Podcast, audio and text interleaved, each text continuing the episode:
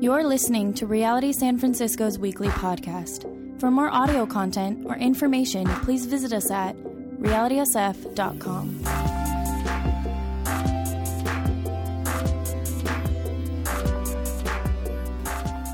Yesterday, yesterday I got a, a clip from this guy. Uh, I, I, I, speak on this uh, talk show down in uh, L.A., and uh, this is just a clip from it, not, not of me, but of the guy, Frank Pastore, my friend, who, uh, who was speaking on it about a week ago. So listen to this. Isn't clip. it interesting that secular science is addressing the question is does man have a soul? Is there such a thing as immaterial reality? And it's couched in the category of is there life after death? It's the same question. I mean, look, you guys know I ride a motorcycle, right? So at any moment, uh, especially with the idiot people who cross the diamond lane into my lane, all right, without any blinkers. Not that I'm angry about it, but uh, at any minute, I could be spread all over the 210.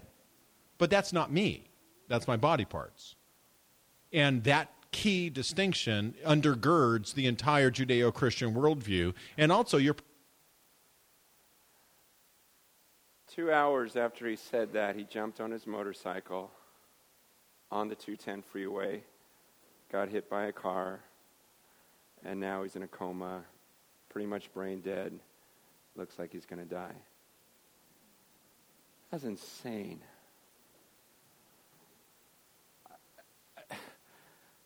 I mean, one minute he's on the radio going, man, you, you know, it's, it's like this. And he's talking about how, eh, you know, the, these are just bodies and it, it can be over any second. And, but, but what about my soul? Does it live on? What, what goes on there? Right after he says that, jumps on his motorcycle, and exactly what he said happened. Someone came into the carpool lane and knocked him in the center divider. And I've seen it so, this life that we live is so crazy. Everything changes in one second. That, that's the whole idea behind what we're talking about here as we talk about the waiting for the return of Christ. It's this idea that when Christ comes, everything changes in one split second. And just like Frank was theoretically just talking on the radio, going, Well, if this happened, and then boom, it happens. In the same way, I don't want to just kind of casually in this room go, well, you know, when Christ returns, and then boom, what if he returns?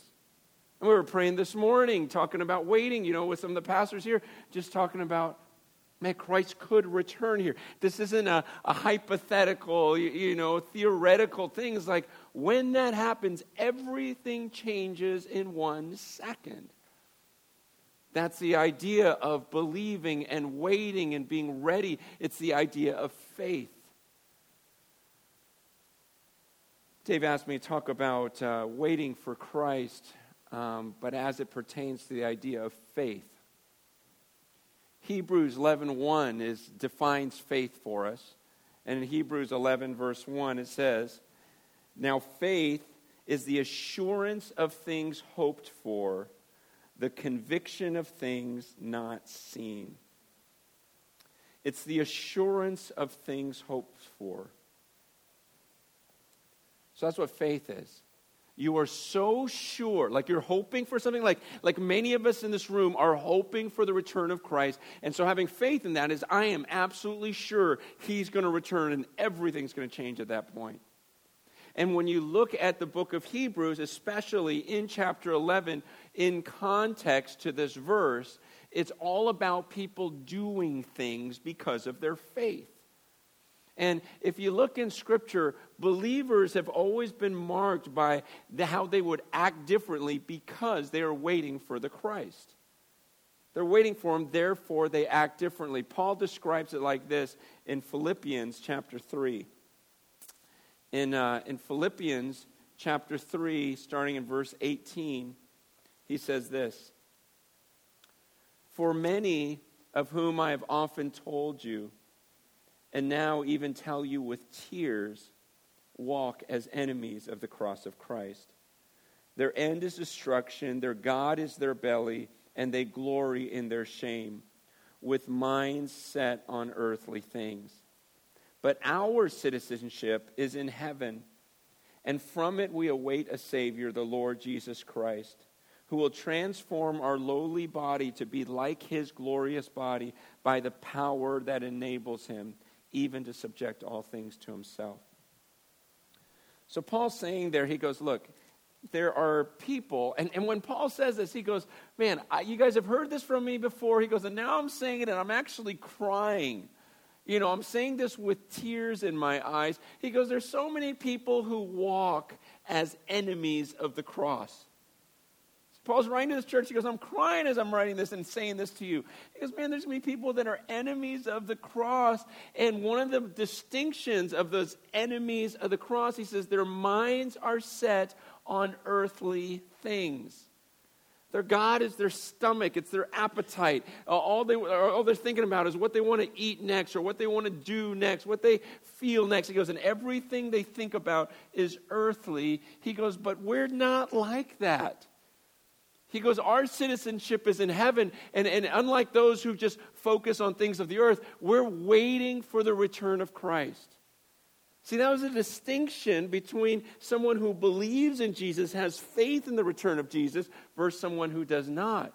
And what struck me when I was reading that passage is isn't it strange that Paul here is crying over something that we, in the American church now, that we don't even think is a big deal? Like, when's the last time you were really bothered that someone was focused on earthly things? We don't even see that as a big sin. Ah, oh, he's always thinking about his, his work. He's always thinking about his car. He's always thinking about getting married. He's always thinking about his kid. Like, that's, that's not a big deal to us. I'm like, well, yeah, yeah, big deal. That's not a major sin. But Paul hears, yes, man, I'm crying because all they think about is earthly things. He goes, and that's not us. We're waiting for a Savior. We're waiting for his return. We're waiting for that time when everything's going to change. We're waiting for that split second. That's what differentiates us. There's some examples of this in the Bible. You have um, in, uh, you, you know, when they talk about the birth of Christ in Luke chapter 2, there's a tiny little segment about this lady named Anna uh, in verse 36. It says, There was a prophetess, Anna the daughter of Phanuel of the tribe of Asher. She was advanced in years, having lived with her husband seven years from when she was a virgin, and then as a widow until she was 84. She did not depart from the temple, worshiping with fasting and prayer night and day, and coming up at that very hour, she began to give thanks to God and to speak of him to all who were waiting for the redemption of Jerusalem. So, for example, here's this lady, Anna. It says she got married. Okay, so she kept herself pure. She got married. She was married for seven years, and then her husband died. And so the rest of her life, up until she was 84, she just stayed in the temple. She I'm not leaving this place. Um, Christ is coming. Christ is coming. I mean, can you imagine what a fool she must have looked like? Can you imagine how her mom and all her friends are, oh, what are you doing? You're just gonna, you're just going to stay there in the temple? You're so sure this Christ is going to come. You're just going to stay. You're going to worship. You're going to pray. You're going to fast. I mean, this is faith right here. And then Christ comes. Then the birth of Christ. And so she's the first one to come out and go, I told you. He's here. I'm sitting here for 60 years waiting for him to come, and here he is. See, that's the idea of waiting. That's the idea. I'm not saying that's what we do, but I'm saying that that's a, a picture of someone who was serious, who, who had faith, right? That goes, no, this is, this is going to happen. Um, some of you may have heard the story of uh, my, my wife's grandmother. Um, her name is Clara. Clara. Isn't that a good grandma name? Clara. I love Grandma Clara. I love Grandma Clara. Um, she died. She died. I think she was 84 too, which is weird. Um, but uh, every time I'd call my, my uh, wife's uh, fiance at that time, her house, um, oh, Grandma Clara would answer, hey, Grandma, you know, what are you doing? And it was always, always about Jesus, right? It's like, what are you doing? oh, I'm cutting the roses and telling Jesus how beautiful they are. You know, I'm like, wow, that's awesome, Grandma. You know, and, uh, but, I, you know, one time I called and it was like, okay, what are you doing? He goes, Jesus is so good. I go, yeah, he is. What do you do this time? She goes, I was baking a cake. I forgot an ingredient, but Jesus still made it delicious. Like, Grandma, you're killing me. Okay. But the, the ultimate was okay, this one time, uh, there was this, you know, her family, uh, her family went to this, uh, this play, you know, and they'd, they'd have these family gatherings, so I had to go. It's part of marriage. And so you, you go, and, uh, and we're, we're in this, this place, kind of similar to this, like a theater type of setting, and uh, I'm sitting right next to Grandma Clara. And so we're watching this play, and then, you know, then at halftime I look over at her and I go, you know, hey, Grandma, what do you think of the play, you know? And she looks at me, she goes, I don't want to be here. me neither. And uh, I go, why don't you want to be here? You know, the play isn't bad. It's not, you know, nothing, there's no cursing or anything evil, you know, like, what, what? And she just goes, I just don't know if this is where I want to be when Christ returns. And she goes,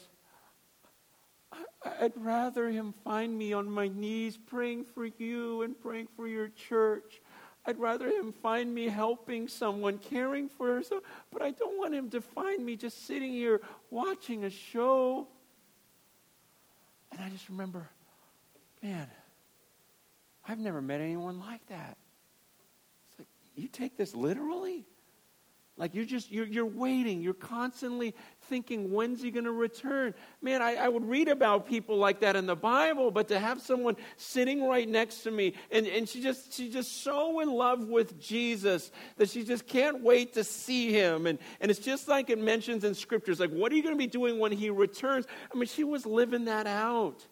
Man, and I remember visiting her, you know, when later on she had to be put into a home, you know, and, and just how she would just try her best to talk to everyone in there before they died in this elderly home because she just wanted to be found. She's like, I just can't wait for Jesus to return.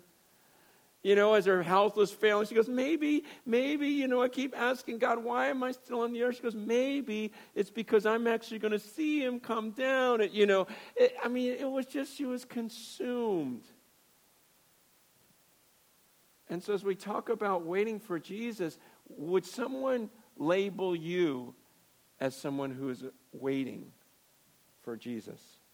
Would they describe you that way? See, when Dave gave me this topic, I, I got real excited. Um, he had actually asked me to speak, and he had given me a different topic, and I was like, uh, I'm kind of busy. And then he gave me this one. And uh, I'm like, okay, okay, okay, I'll do that one. I'll do that one. So I got real excited. It's like, man, waiting for the Messiah, you know, you know, in faith. I, I mean, I love that. I love that topic. But then I started studying it, you know, a couple weeks ago, and I started looking into it. And you guys, I was just, I, I, I felt very hypocritical, honestly. Um, a lot of times when I teach something, I go, okay, yeah, I kind of got that one. I can work on it, but I, I'm pretty good. But when I started studying about the return of Christ and waiting for him in faith and started looking at my life, just being honest with you, I was, I was kind of disgusted with myself.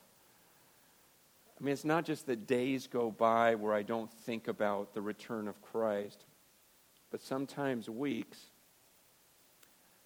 and honestly, sometimes months, where I don't even I'll just get into a routine day in, day out, and I won't think about the return of Christ literally for months. And that really bothered me. With the examples I've been given and what I see in Scripture, and how, you know, the focus this month is about waiting, and we want to be people who are waiting, anxious. I mean, that's what separates us. That's what Paul says. He goes, Man, I'm crying because these people, all they do is think about things on the earth, and I'm going, Oh, man, I get caught up. I start looking at different things on the earth and I can't wait for this, I can't wait for that. And I'm not thinking about the return of Christ. And so, so like a week or two ago, I, I just thought, okay, I've got to remind myself. I'm going to force myself. And I started thinking, you know how you have things like reminders everywhere. I thought, okay, I'm going to paint one of my nails. And every time I look at it, I go, why is it painted? And it'll remind me, oh, I got to wait for Christ. I seriously thought that. I thought, okay, maybe I'll put my shoes on backwards and I'll tie it. Uh, you know, I'll do something different every day because, man, I'm going to I'm going to think and remember, you know, to think about the return of Christ. And as I thought about that, I thought, no, God, that's not what I want. Man, I don't want to force.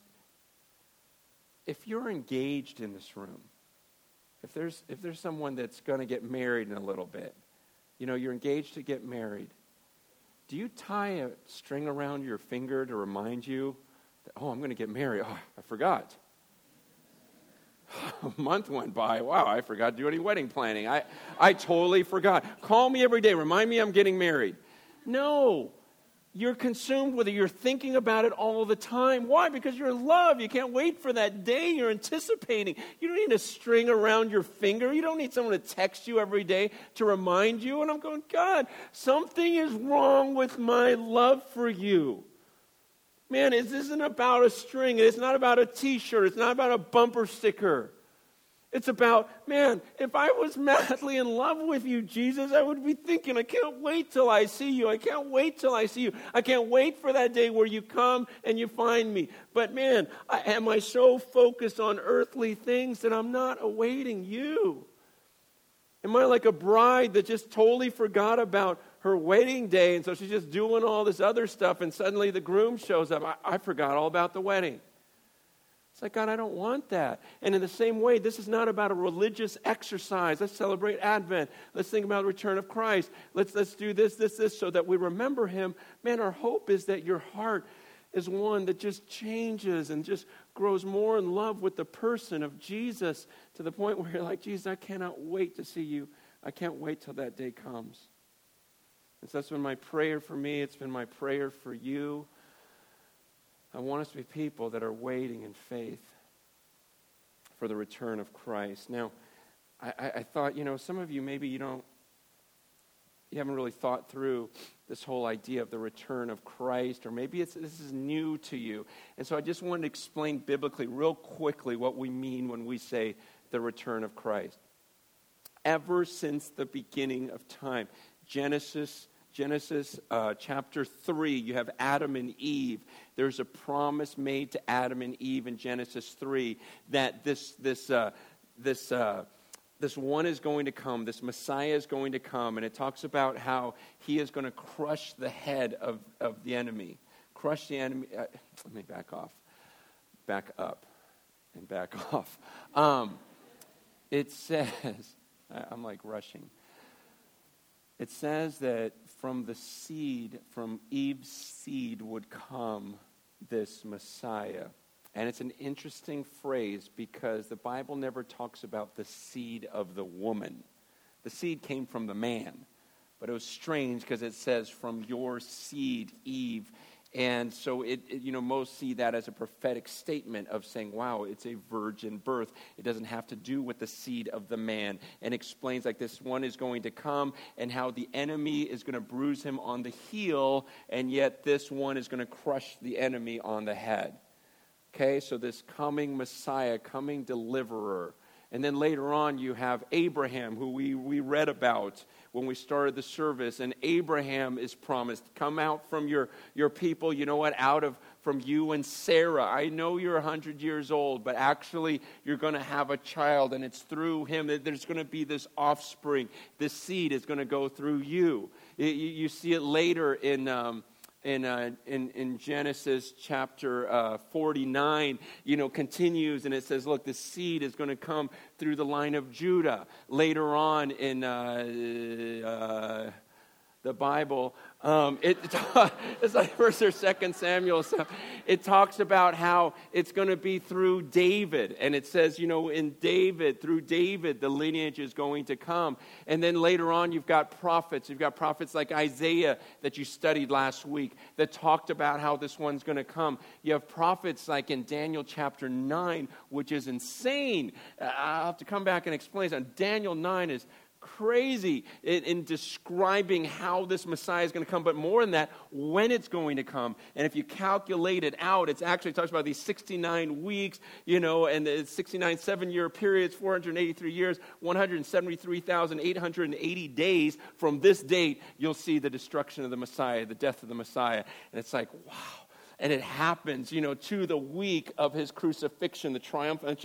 I mean, it's, it's, this is stuff that's prophesied hundreds of years before, happens to the day, and Christ comes. Anyways, in the Old Testament, you've got different passages. There are some passages, like Isaiah 53, that talk about this one that's going to die and be crushed for our iniquities. It's this suffering servant that's just going to be beaten to a pulp. But then you have these other passages about this conquering king that's going to come and crush the head of Satan. He's going to be this, you know, there's going to be no end to his government. And so you've got almost like a, it looks like a contradiction. Because you're like, well, who's coming? Is he a king? Is he going to conquer? Is he going to come and die and suffer for us? And then Jesus shows up. And every, you know, so everyone's like, yeah, here comes the king. Look, he raises people from the dead. He heals people who are blind their whole lives. This is it. This is the Messiah. He's going to destroy the Roman government. You know, he's going to take over. Our Messiah is here. Triumphal entry. Boom. Jesus explains, no, okay. Let me explain this to you. I've come to die for you. I, I'm, I'm actually going to be crushed for your iniquities. I'm going to pay for the sins of the world. I came to die. But I'm going to return. See, I'm going to die on the cross, pay for all your crimes. That is true. But then I'm going to rise from the dead. Give you a mission. I'm going to send I'm going to send back into heaven. And then one day I'm going to return. And so that's what we mean when we talk about the return of Christ just like the believers in the Old Testament were waiting for his appearance, he appears, fulfills the cross, resurrects, and says, I'm going to come back one day to judge the world. And it's going to be different when I return. It's not going to be like the first time. I'm not going to be born again in a manger as, an, as a baby growing up. We did that part. I come back now as that ruler, the judge, and everything is going to be put under my feet. And that's what we're waiting for. And Jesus describes this in uh, Matthew, and I want to do something that's going to be a stretch right now for you. Because um, it was a stretch for me the first service. Um, I'm just going to read the words of Christ, all of Matthew 24 and 25. And let me just preface this with saying, look, I mean, imagine if Jesus walked in the room. I mean, these are his words. He just said these words. I mean, how closely would you listen to him? You know, I don't want us to get so accustomed to speakers and videos and everything else that it's like, I, need all of this to entertain me. Could I just sit and pay attention at the feet of Jesus? Could I just listen to the words of Jesus and hang on every word? Man, because I'm telling you, the world you're growing up in is, is very strange. Um, I'm, I, I sound really old saying this, but I remember when black and white television and everyone would talk about how evil television was. And, and they would say, I remember when, you know, and they would talk about how they would just sit there and listen to the radio and go, man, it was so much better for us because we had to use our imagination. We had to think. It wasn't just thrown right there. And I remember hearing that as a kid and go, what are you talking about? But then it just, everything changes, everything changes, and now everything's just faster, faster, simu- to, to the point where, man, I used to be able to concentrate. Seriously, I used to just sit there and go, okay, I heard that. Now it's like, you got to say three or four times. I got, you, you know, you got to show it on video. You, you got to do something And I'm saying, you know, can we just listen to the words of Jesus? Like, could we just try, pretend old school, like you're just sitting there on the mountain listening to Jesus? Or you're just listening from a radio, like, oh, I, I'm just hearing the voice of Jesus. This is beautiful, hearing the words of Jesus for the first time. If, if you have to read along, you know, it'll be on the screen. But I want to challenge you, you know, whatever helps you focus most. But let's listen just, let's just listen to the words of Jesus. Matthew 24 and 25. As he sat on the mountain of Olives, the disciples came to him privately, saying, Tell us, when will these things be, and what will be the sign of your coming and of the close of the age? Jesus answered them, See that no one leads you astray. For many will come in my name, saying, I'm the Christ. And they'll lead many astray, and you'll hear of wars and rumors of wars. See that you are not alarmed, for this must take place, but the end is not yet. For nation will rise against nation, and kingdom against kingdom, and there'll be famines and earthquakes in various places. All these are but the beginning of birth pains. And they'll deliver you up to tribulation and put you to death, and you'll be hated by all nations for my name's sake. And then many will fall away and betray one another and hate one another. And many false prophets will arise and lead many astray. And because lawlessness will be increased, the love of many will grow cold. But the one who endures to the end will be saved. And this gospel of the kingdom will be proclaimed throughout the whole world as a testimony to all nations, and then the end will come. So when you see the abomination of desolation spoken of by the prophet Daniel standing in the holy place, let the reader understand.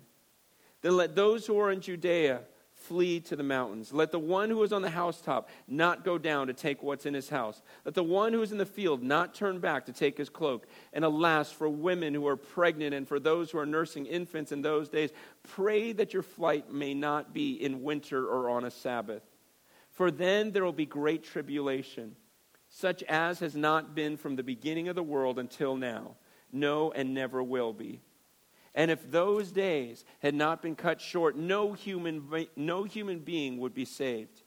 But for the sake of the elect, those days will be cut short.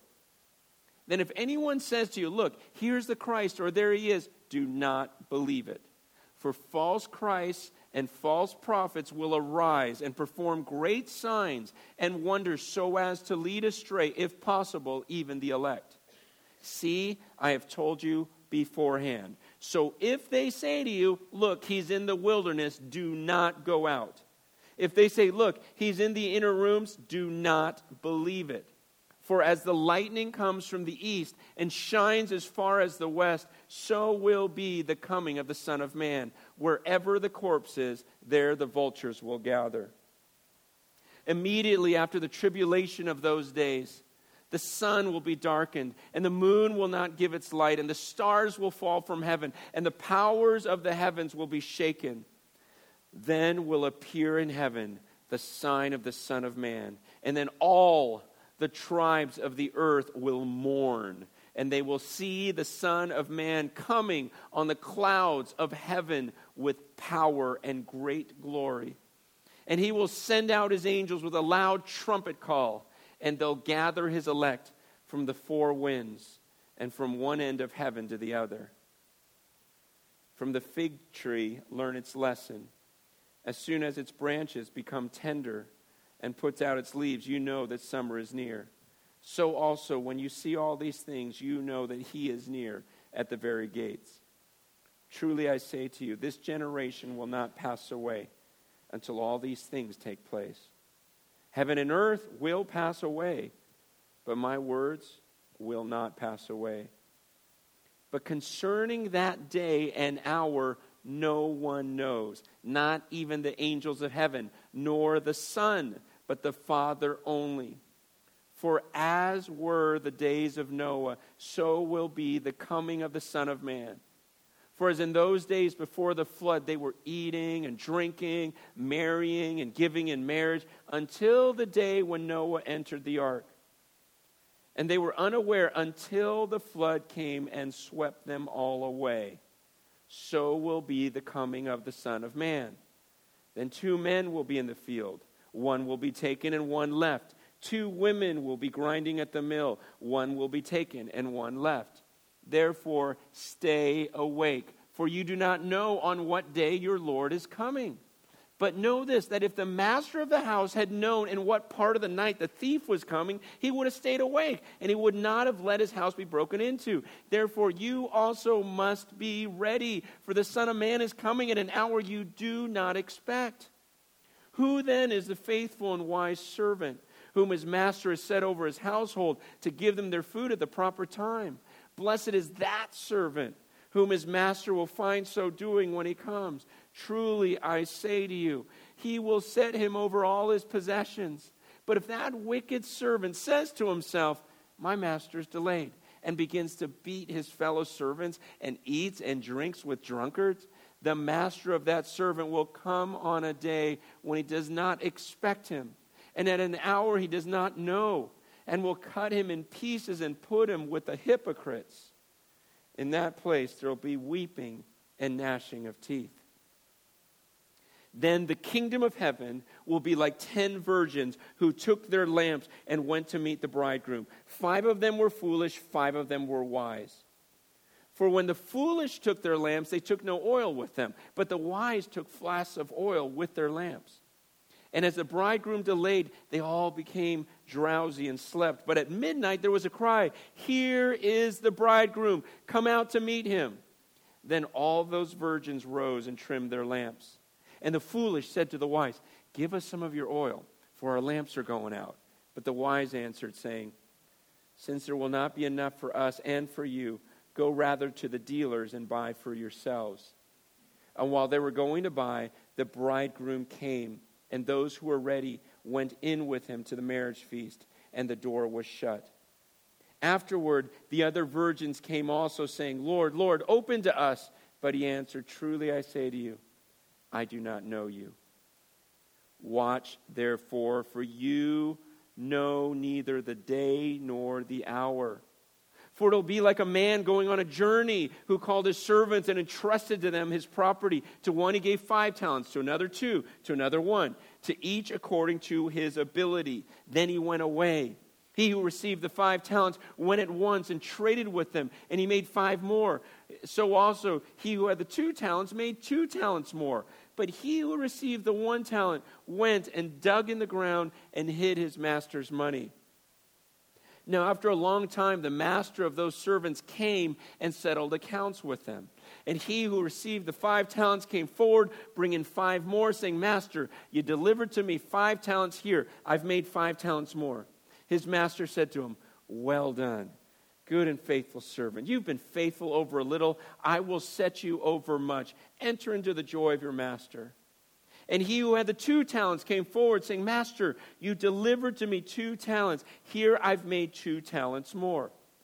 His master said to him, Well done, good and faithful servant. You've been faithful over a little, I will set you over much.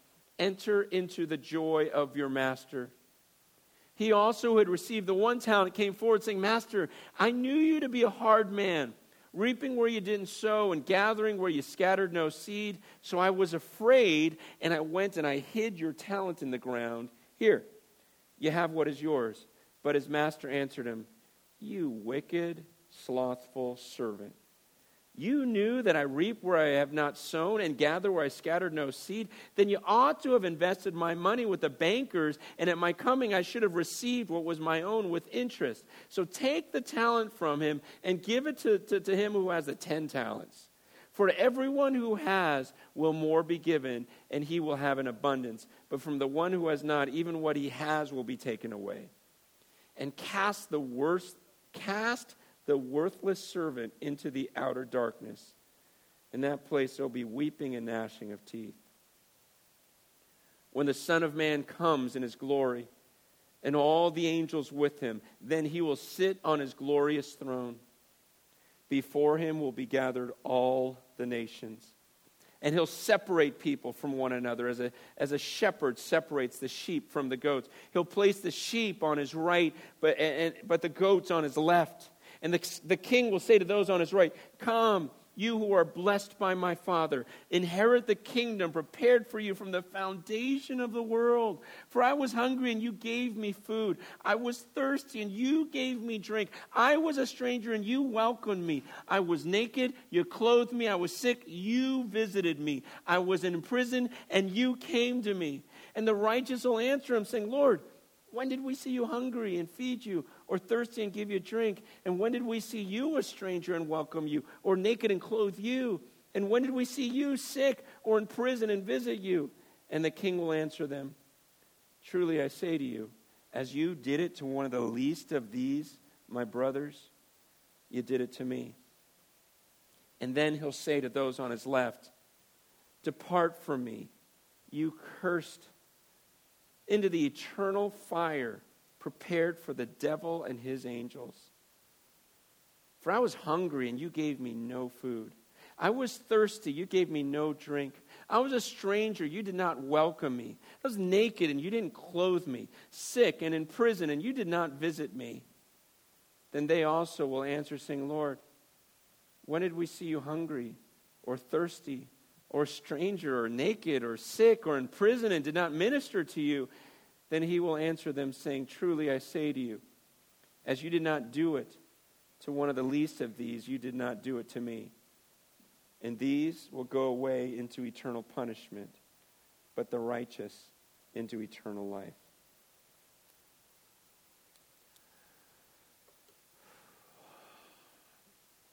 Man, Jesus says so much in that passage. I encourage you to read it. I know it's a long to just listen, but we've got to learn to not be bored when Jesus speaks his words. I guess somehow long to hang on every word. I know there's questions in there, but what's the general thought? It's like, I've got to be ready for this day. I don't want to be messing around. This is serious. That last passage sometimes is confusing. People go, well, well, it seems like the only differentiation is how they cared for the poor, those in need. I mean, aren't we saved by grace through faith? Yeah. But the person who's saved, they're given this heart of Jesus to where they start caring for those who are in need. Because that's what Jesus did.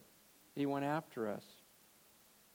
You know, I, I, do this ministry every Sunday afternoon in the Tenderloin District. Some of you guys come out and help out. And um, and it's, it's just people that just go, man, I just want to find whoever's the poorest of the poor, whether they're here, overseas, whatever. I just want to help those who are in need.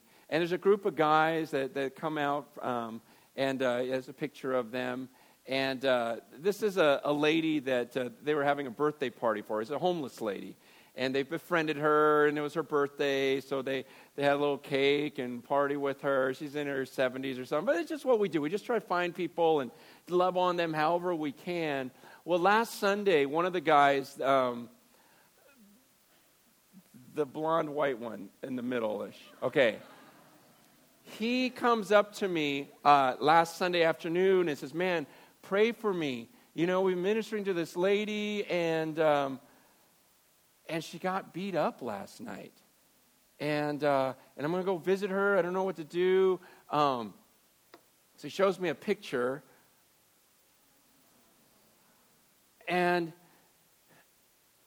you know how there's that weird thing going on where young people just go up to some homeless person and either grope them, beat the heck out of them, like that happened to her last Saturday night. And and, and, and if there's anyone in the room that goes, well, there's not really a good or evil in the world, maybe you need to look at that again. There's no such thing as evil. Anyways, he, he comes up and he's like, Well, I, am going to do something for, just pray for me. I don't, I don't know what to say. I don't know what to do. So he goes over there and invites her, Would you please just get off the streets? Come, come. I, I don't want this to happen to you. Come, come into my house or my friend's house. We want to take care of you. And she's like, No, I, I don't feel comfortable going anywhere. I'm just going to stay here. And by now, her, both her eyes are swollen shut. And she's just, you know, getting ready to, to lay down there on the sidewalk. And he's like, I, I, I just can't leave the streets. And so he says, Okay, then I'll sleep with you here on the street tonight. He slept there Sunday night, and he slept there Monday night, he slept there Tuesday night, just going. Guys, when I heard about that, I go, that's Christianity right there. Okay, that's that is Christmas. That's Christmas. That's Christmas where where, where God's going, man, come on, follow me, follow me. You know, I'm going to go down there. I'll go down to be where you are. I'll show you who I am. So maybe then you'll be comfortable to take me as your king. Look, I'm coming down here to serve you, to love on you, to show you that I'm a good God. I'm going to pay for all of your sins on that cross. I'm going to die for you. I'm going to rise again. Look how powerful I am. I'm going to go back up there. Now that you've seen me, now that you've seen my love, do you understand that my commands are for your good? Good. I'm just here to protect you. I'm just here to love you. Man, that's Christmas. That's the gospel. It's this faith where I go, man, if he went through that and came down and suffered and bled and died on that cross for me, and he's saying, I want you to join my kingdom, I go, where do you want me to sign up? I want to be a part of that. When he tells me, look, I'm in heaven right now and I'm going to return any day to judge the earth, and some I'm going to say, come. Well done, good and faithful servant. I want to be found as that servant. Man, I was thinking, you know, we talk about what are we going to be doing when Christ returns. That would have been pretty cool if you were laying on the sidewalk next to that lady when Christ returns, right? It's like, okay, come now, Jesus, come tonight. You, you know? You know what I mean? It's just like, Lord, I want to be found waiting for you. And by waiting, that doesn't mean we just sit around and hope that he returns tonight. By waiting, it means we obey the things that he's called us to do. And let me just say one last thing and I'm done. You know, in the beginning of my message, I told you about how everything changes in a second and how Christ, when he returns, everything, everything changes in a second. That's what he's explaining. That's why he goes, be ready. It's just like the flood. They didn't know. They're just doing their thing. And the flood comes. It's going to be just like that. So be ready because everything changes in one second. And you guys, what I want to say is that some of you came in here and maybe you've rejected God your whole life. Or maybe you heard a little bit when you were younger and then you just pushed them away. And so you've been living this life of rebellion and, and doing your own thing and pushing Jesus off to the side. And I'm saying, man, everything can change for you in one second today.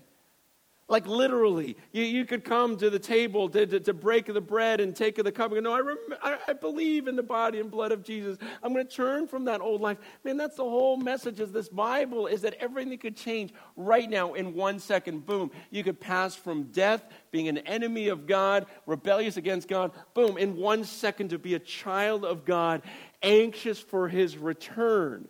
Man, that's what I've been praying for you. Going, God, I know there's going to be people in this room who they don't get how beautiful you are. They don't get how wonderful you are. They don't get how serious you are about your return. Could it be that today, man, that you get it? That everything could turn right now. Like you could have come here this morning not ready for the return of Christ, and you could leave here today anxiously awaiting, going, I can't wait till he comes. I cannot wait till he comes. Why? Because, boom, in one second, I turned I finally confessed to God and said, Look, I, I know I've sinned against you. I know I've rebelled against you. I've done things that you've absolutely hated. And I'm sorry. I believe now that Jesus paid for all of that. I believe he rose from the grave. And I want your spirit to come into my life and change me. And I want to spend the rest of my life waiting for you with the rest of the people in this room. And if that's you, man, as we as we're worshiping, I encourage you to come up to one of the, the leaders that'll be up in the front of the room and just pray with them and tell them, I'm done. I'm done living for myself. I want to wait for the return of Christ. The worship team's going to come up right now. And Let me just pray for you as they come up.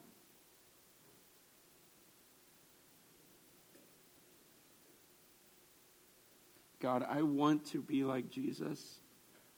I want to empty myself for others. I want to be found waiting, God. I just confess my love has grown a little bit cold. I don't like that, Father. I want to be thinking about Jesus all the time. I want to be anxious for his return. And so, God, I ask that you would change our hearts. Help us to long for him more, to love him more. And I pray for those in this room right now, God. They haven't seen how beautiful you are and how great it is to join your kingdom pray that you open their eyes even now as we worship you. In Jesus' name, amen.